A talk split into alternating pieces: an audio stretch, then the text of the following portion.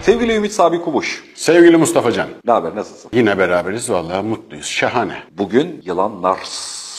Evet. Bugünkü konumuz yılanlar. Yılan.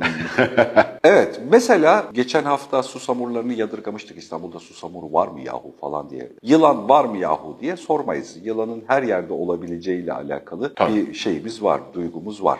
Yılan çok yaygın bir sürüngen değil mi? Çok yaygın bir sürüngen. Yaşam alanı olarak kutup dairesinden ekvatora kadar olan hemen hemen her yerde az veya çok bulunuyor. Çeşitliliği, türü vesairesi genişleyebiliyor, azalabiliyor. E tabi yani bu yaşadığı coğrafyanın özelliklerine bağlı ama tüm dünyada tür sayısı olarak keşfedildikçe değişiyor ama 3900-4000 kadar türü var. Yoğunluklu olarak ekvatora indikçe hem tür sayısı hem birey sayısı artıyor sıcak bölgelere gittikçe. Ekvatordan kuzeye doğru çıktıkça tür sayısı da birey sayısı da orantılı olarak düşüyor. Evrimsel olarak niye ayaksız, bacaksız bir canlı olarak yürümede ısrar eden bir davranış geliştirmiş? Mantığı ne onun? Konuyla ilgili yapılabilecek bütün kötü şakaları yaptığımız için zamanında Ama hani zor bir durum. Madem arkadaş karadan gideceksin el ayak kullan. Ki zamanında onların el ayakları da var galiba. Tabii. Yani yılanların şöyle bir sıkıntı var aslında. Yılanların geçmişine, arkaik geçmişine bakarken bugünkü günümüzde yaşayan yılanların iskelet sistemi, omurga sistemi çok narin ve çabuk bozulan bir yapıya sahip. O yüzden fosilleşmesi çok zor. Paleontolojik kayıtlar çok az bulunuyor ama bilinen en eskisi ortalama 150 milyon yıl önceye kadar tarihlendirilebiliyor. Dinozorların işte 250 milyon yıl önce görülmeye başladığını farz edersek yılanlar da 150 milyondan milyon yıl önceden günümüze kadar izlerini sürebiliyoruz. Ama kayıtlarını bulmak çok zor. Evrimsel olarak skomata takımı diyoruz yılanlara. Türkçe çevirsek pullular takım. Bunun içinde kertenkeleler var, ayaksız kertenkeleler var, yılanlar var. Bunlar yakın akrabalar. Geriye doğru taradığımızda yılanların atasal soyunun ayaklı olduğunu biliyoruz. Ya bunun altını çizmek istiyorum çünkü bu bana tuhaf gelmişti. Denizden karaya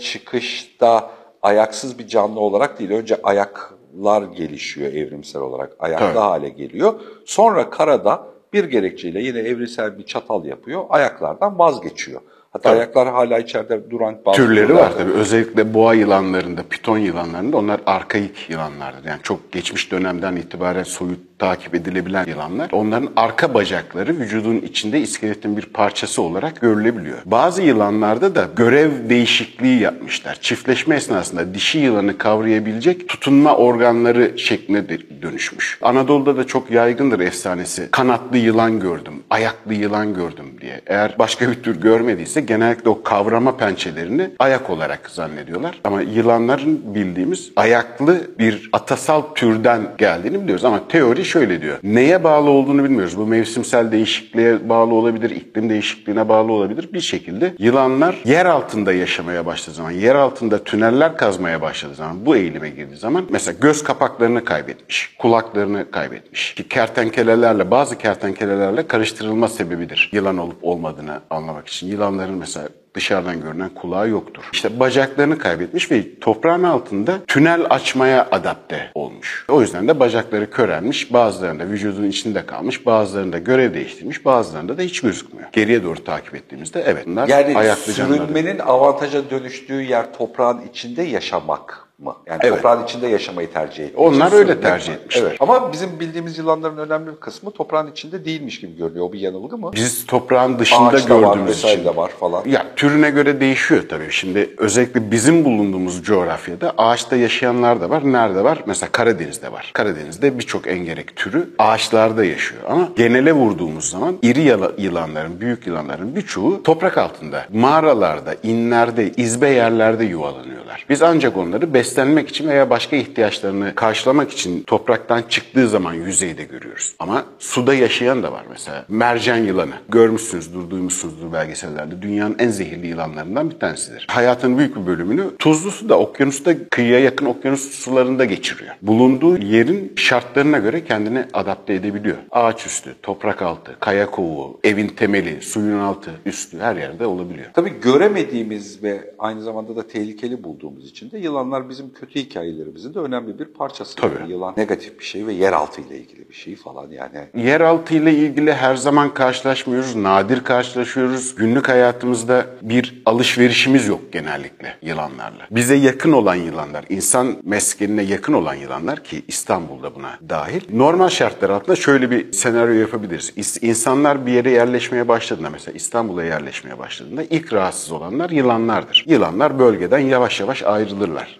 uzaklaşırlar. Ama insan popülasyonu geliştikçe ürettiği atıklar ve o atıklar üzerinden beslenen parazitlerle beraber yaşamaya başlar. Başka bölümlerde yaptık bunu. İşte Hamam böcekleri, fareler, mareler. E şimdi yılanların asli av malzemesi onlar. Bir süre sonra ister istemez bütün popülasyon olmasa da insanların yaşadığı yerlere dönmeye başlıyorlar çünkü kolay besin, bol besin. atıklarından oluşan bir besin grubu. Ona, ona bağlı olan fareler, böcekler Tabii. vesaireler. O da yılanların beslenme grubu. Böylece tekrar insanların yaşam alanlarının çevresinde olabiliyor. İstanbul'da yani bu bölgede ne tür yılanlar var? Türkiye genelinde gene araştırmalar yapıldıkça bu rakamlar değişebilir. Sabit rakamlar değil. Bazı kaynaklar 47 tür, bazı kaynaklar 59 tür olduğunu söylüyor. Bunların bir kısmı sinonim dediğimiz farklı kişiler tarafından farklı isimlendirilmiş ama aynı yılanlar olabiliyor. Yeniden keşfedilmiş olabiliyor. Endemik türlerin dışında mesela Toros engereği gibi Toroslara endemik türler var. Doğuya endemik türler var. Onları ayıklarsak İstanbul çevresinde yaşadığı bilinen 20'ye yakın tür Yılan var. türü var. Yılan türü var. Bunlardan işte koliberler var. Herkes bilir. Kara yılan. Vipera dediğimiz mesela engerekler var. Özellikle Karadeniz kıyılarına doğru. Natrix dediğimiz su yılanı. Hatta Natrix Natrix dediğimiz küpeli su yılanı. Böyle çok hoş rengarenk havalı bir arkadaştır. Bir metre falan boyunda olabiliyor. İstanbul çevresinde o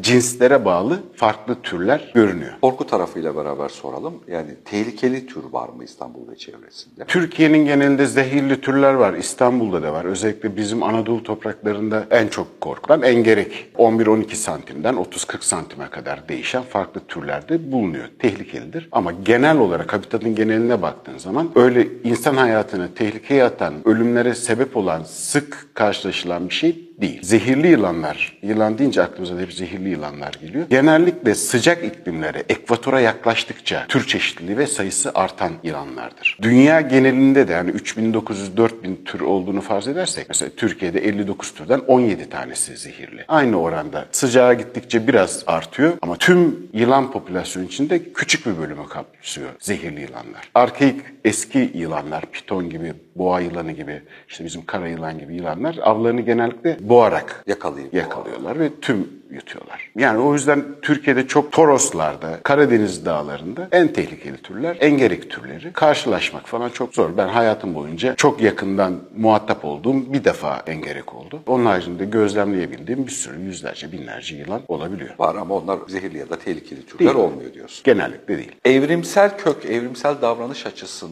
ne kadar zaman öncesinde son değişikliği yaşamış? Yani ilkel bir biyolojik canlı mı? Hani köpek balıklarında olduğu gibi ya da bazı sürüngen çeşitleri. Tüm yılanlar değil ama mesela şimdi yeni keşfedilen, birkaç on yıl içinde keşfedilen titanoboa türleri var. Mesela bunlar 15 metreye kadar uzuyor. Onun evrim soyunu takip ettiğin zaman ufak tefek değişikliklerle 150 milyon yıl öncesine kadar gidiyor. Hani şimdi bildiğimiz en büyük yılan 100 milyon yıl önceki fosillerine bakıyorlar. Bir otobüs büyüklüğünde. Ama yılan aynı yılan. Sadece boyutları değişmiş iklime bağlı olarak. O yüzden 150 milyon yıl öncesine kadar hemen hemen aynı formda ufak tefek değişikliklerle takip edebiliyorsun. Anladım. İlkel bir Tabii. E tabii yani dinozorlarla beraber yaşamış. Dinozorların nesli tükenmiş, yok olmuşlar. Ama yılanlar muhtemelen toprak altında yaşamayı tercih ettikleri için soylarını devam ettirebilmişler. Peki hadi onların sosyal hayatına dönelim. Sosyal hayatına, yeme içmelerine, akşamleyin ne yaparlar, ne ederler, duygusal hayatları, cinsel hayatları nasıldır mevzusuna. Nasıllar sosyal ilişkileri ya da bir organizma olarak yaşamaları? Türlerine göre değişmekle beraber genellikle poliandridir. Yani dişi istisnaları var. Dişi birey birden fazla üreme mevsiminde birden fazla erkekle çiftleşip spermlerini biriktirip zaman içinde onları kullanarak yumurta oluşturur. Bazıları çok abartılıdır. Yani mesela kış uykusundan kalktığı zaman tek seferde 200 yılan, 300 yılanla kur davranışı yapan, çiftleşme ritüeli yapan var. Bazıları özellikle Hindistan bölgesinde o taraflarda erkekler arasında yarışma açan yılan türleri var mesela. Najalarda var o. Toprak altından çıkıyor bir veya iki tane dişi yılan. Arkasından 300 tane, 500 tane erkek yılan ve bir tepeyi tırmanıyor tırmanmaya başlıyor. Dişiler erkeklere göre çok daha iyi tırmanıcı, daha iriler erkeklere göre. Çok rahat dişi tırmanabiliyor. Kendisini takip edebilen ve zirveye ulaşan yüzlerce yılanın içinden 3 veya 4 tanesiyle çiftleşiyor. Oraya ulaşamayanlar, ulaşamayanlar çiftleşemiyor. Böyle enteresan ritüelleri var. Yumurtayla ürüyorlar. Şimdi tüm canlılarda biz üreme şekillerini yavrunun nerede geliştiğine göre üçe ayırıyoruz. ayırıyoruz. Bunlardan bir tanesine biz vivipar. Vivipar yumurta içinde gelişen demek. Ovipar memelilerde olduğu gibi ovaryum yani rahmin içinde gelişen demek. Bir de ovovivipar diye bir şey var. Mesela köpek balıklarında, yılanların bazı türlerinde bu böyledir. Boğa yılanı da öyledir. Normalde yumurta yapar aynı tavuk gibi bir yumurta vardır ama yumurta vücudundan dışarı çıkmaz. Vücudun içinde kalır. Yavrular ortalama iki aydır onların ısıya bağlı olmakla beraber. iki ay civarında kuluçka süresi vardır. Yumurta annenin içinde açılır ve Doğuruyormuş gibi Kloaktan aslında ama şey doğuruyormuş gibi çıkar. Halbuki aslında köpek balıklarının bazı türleri de öyledir. Vivipardır. Yumurtayla ürer ama yumurta vücut içinde açılır. Bazı türlerde de yumurtayı dışarı bırakır. Bu genellikle gene şeye bağlı. Mevsimsel duruma bağlı. Hani deriz ya soğuk canlılar. Ha, Soğukkanlı. Türkçe'de soğukkanlı diyoruz. Egzotermal canlılardır. Yani vücut ısısını, işlem ısısına getirmek için dışarıdan gelen kaynağa ihtiyacı var. Peki o kaynak gelmediğinde ne yapıyor? Donup ölmüyor onlar. Yok yani kutuplara gitme süreci ölmüyor ama metabolizması çok yavaşladığı için bizim kış uykusu dediğimiz veya hibernasyon dediğimiz duruma geçiyor. Metabolizmasını çok yavaşlatıyor. Şartlar tekrar uygun hale gelinceye kadar öyle kalıyor. Ondan sonra şartlar uygun hale geldiğinde de e, normal hayatına devam ediyor. Biz sıcakkanlı canlılarda durum farklı. Tabii biz kendi ısımızı kendimiz üretiyoruz. Üretiyoruz. Onlar dışarıdan gelecek ısıya ihtiyaçları Tabii işte var. güneşlenmek zorunda Türkçe tabiriyle. Ya da dışarının sıcak olması gerekiyor. Tabii. Mesela o biraz önceki anlattığım kur davranışında da öyledir. Dişi yılanlar yüzlerce öbek erkek yılanın ortasında dururlar. Erkek yılanlar onun etrafında dans ederek, işte hareket ederek vücut ısılarını artırırlar. Kaslarını birbirine sürterek. Dişinin ısınmasını sağlarlar. Bir nevize Evet, ateşli bir Aynen. ilişki diye. gibi.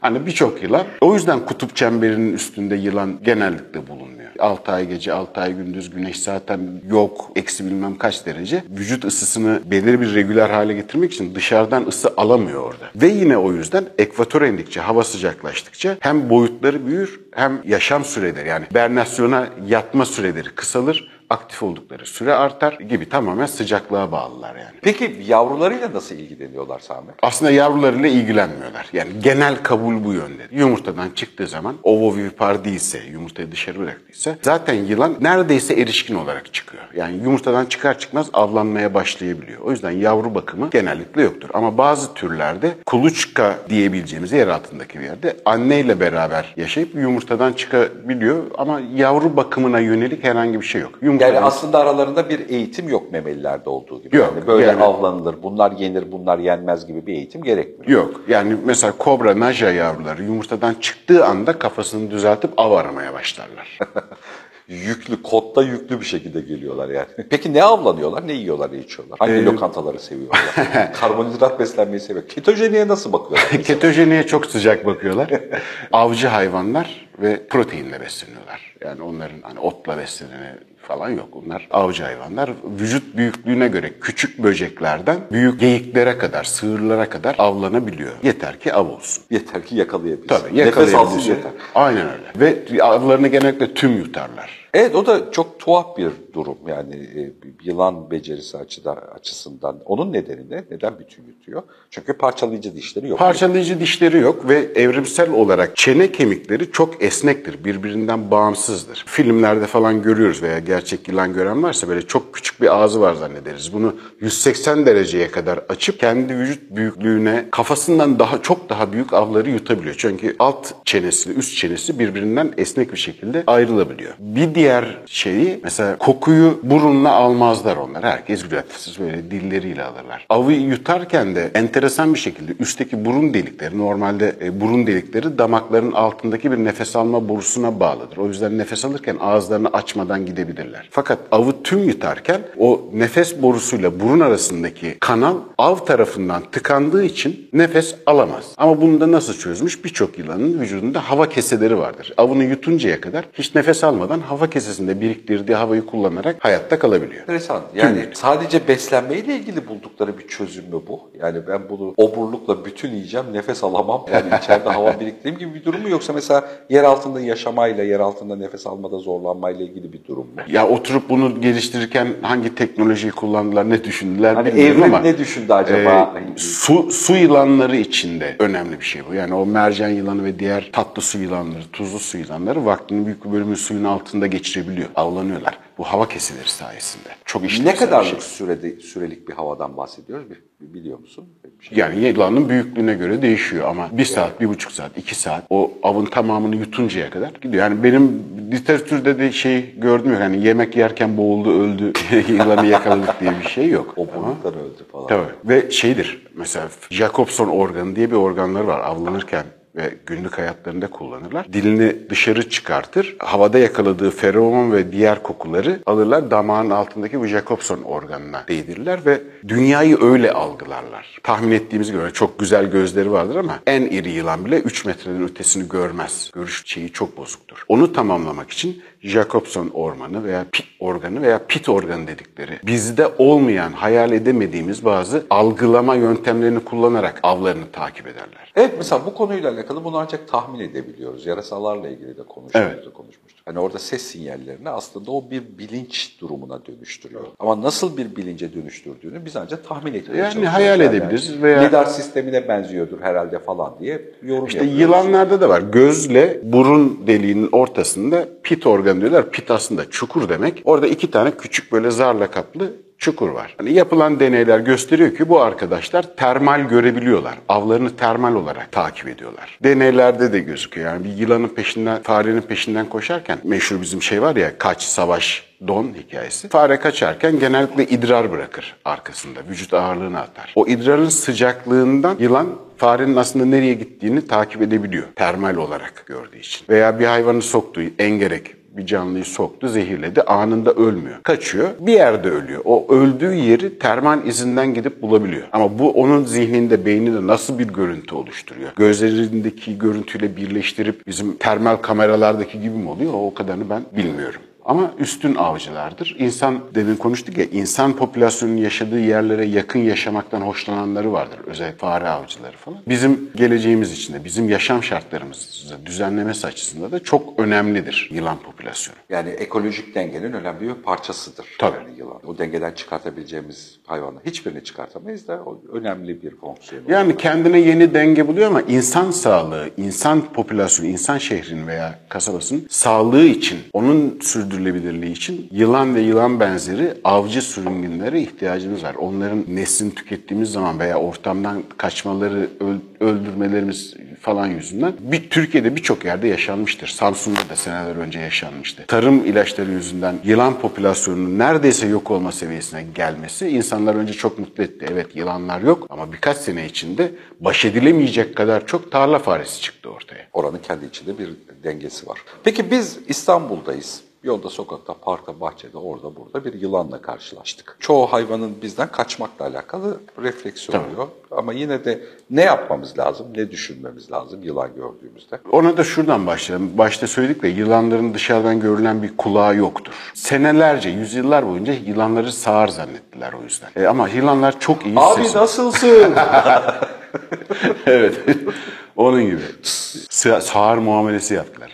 Fakat şöyle bir şey var. Alt çene kemiklerinin uzantıları kulağın olması gereken yere bağlanıyor. Ve herhangi bir yılan çenesini yere koyduğu zaman e, birkaç yüz metreden kaç insan geçiyor, ne kadar ağırlıkta, insan mı değil mi, tehlikeli mi değil mi bunların çözümlemesini yapabiliyor. Çok iyi duyuyor yani titreşimleri. Kulağıyla duymuyor ama çene kemiğiyle duyuyor. O yüzden kendisine yaklaşan bir insan veya hedef dışı bir canlı olduğu zaman ortalıkta pek gözükmez, kaybolur. Oldu ya, gördük. Şehrin içinde gördük, bir yerde gördük. Yüzde yüz söylüyorum. Bu yılan zehirli mi, zehirsiz mi diye bakmak için yaklaşmayın. Gerek yok. Siz onu zehirli kabul edin. 2 metre, 3 metre önceden gördünüz. Yani üzerine bastıysanız artık yapacak bir şey yok. O da kendini savunacaktır ama gördüyseniz abi dönün arkanızı gidin rahat bırakın hayvanı. O da zaten sizi algıladığı zaman ortalıktan kaybolacaktır. Hiç hiç bulaşmayın. Hiç bulaşma gerek. Bu renkli miydi? Kafası üçgen miydi? Yok işte ze- zehirli yılanlar falan. Ha, yani. çalışıyoruz. Abi yani. bak ben o konuda uzmanlardan biriyim övünerek söyleyeyim. Öyle türler çıkıyor ki karşında. Mesela 3 metreden bakıyorsun işte lan gözleri şöyle pulları böyle göremiyorsun ki yani. Hani dur bir ben bakayım falan risk gerek yok. Yani onlar için gerçekten çok eğitilmiş gözler gerekiyor. Baktığın zaman o özellikleri teker teker sayacak zaten vaktin de olmaz. O algıya da sahip değilsin yılanlarla uğraşmıyorsan. Ve yani genel olarak öldürecek kadar İstanbul'da zehirli olmasa da canını sıkacak kadar zehirli olabilir. Var. insanların yani hani belli bir oranda sıkıntıya yol açacak kadar. O yüzden onları sakin kendi hayatlarına bırakmak. Bırakmak daha iyi bize Ama çok onlarla faydalı. beraber canlar. yaşadığımız bir dünyada olduğumuzu Bilelim. da bilmek. Yani öyle ya da böyle hayatımızın bir parçasının içerisinde var olduklarını da bilmek. Yani içgüdüsel olarak panikliyoruz yılan gördüğümüz zaman. Hele bir de hareket ediyorsa daha da panikliyoruz. Güzel bir şey. Panik değil ama aksi yöne gidin. Üzerine doğru koşmayın. Çok teşekkür ederim efendim. Ben teşekkür ediyorum.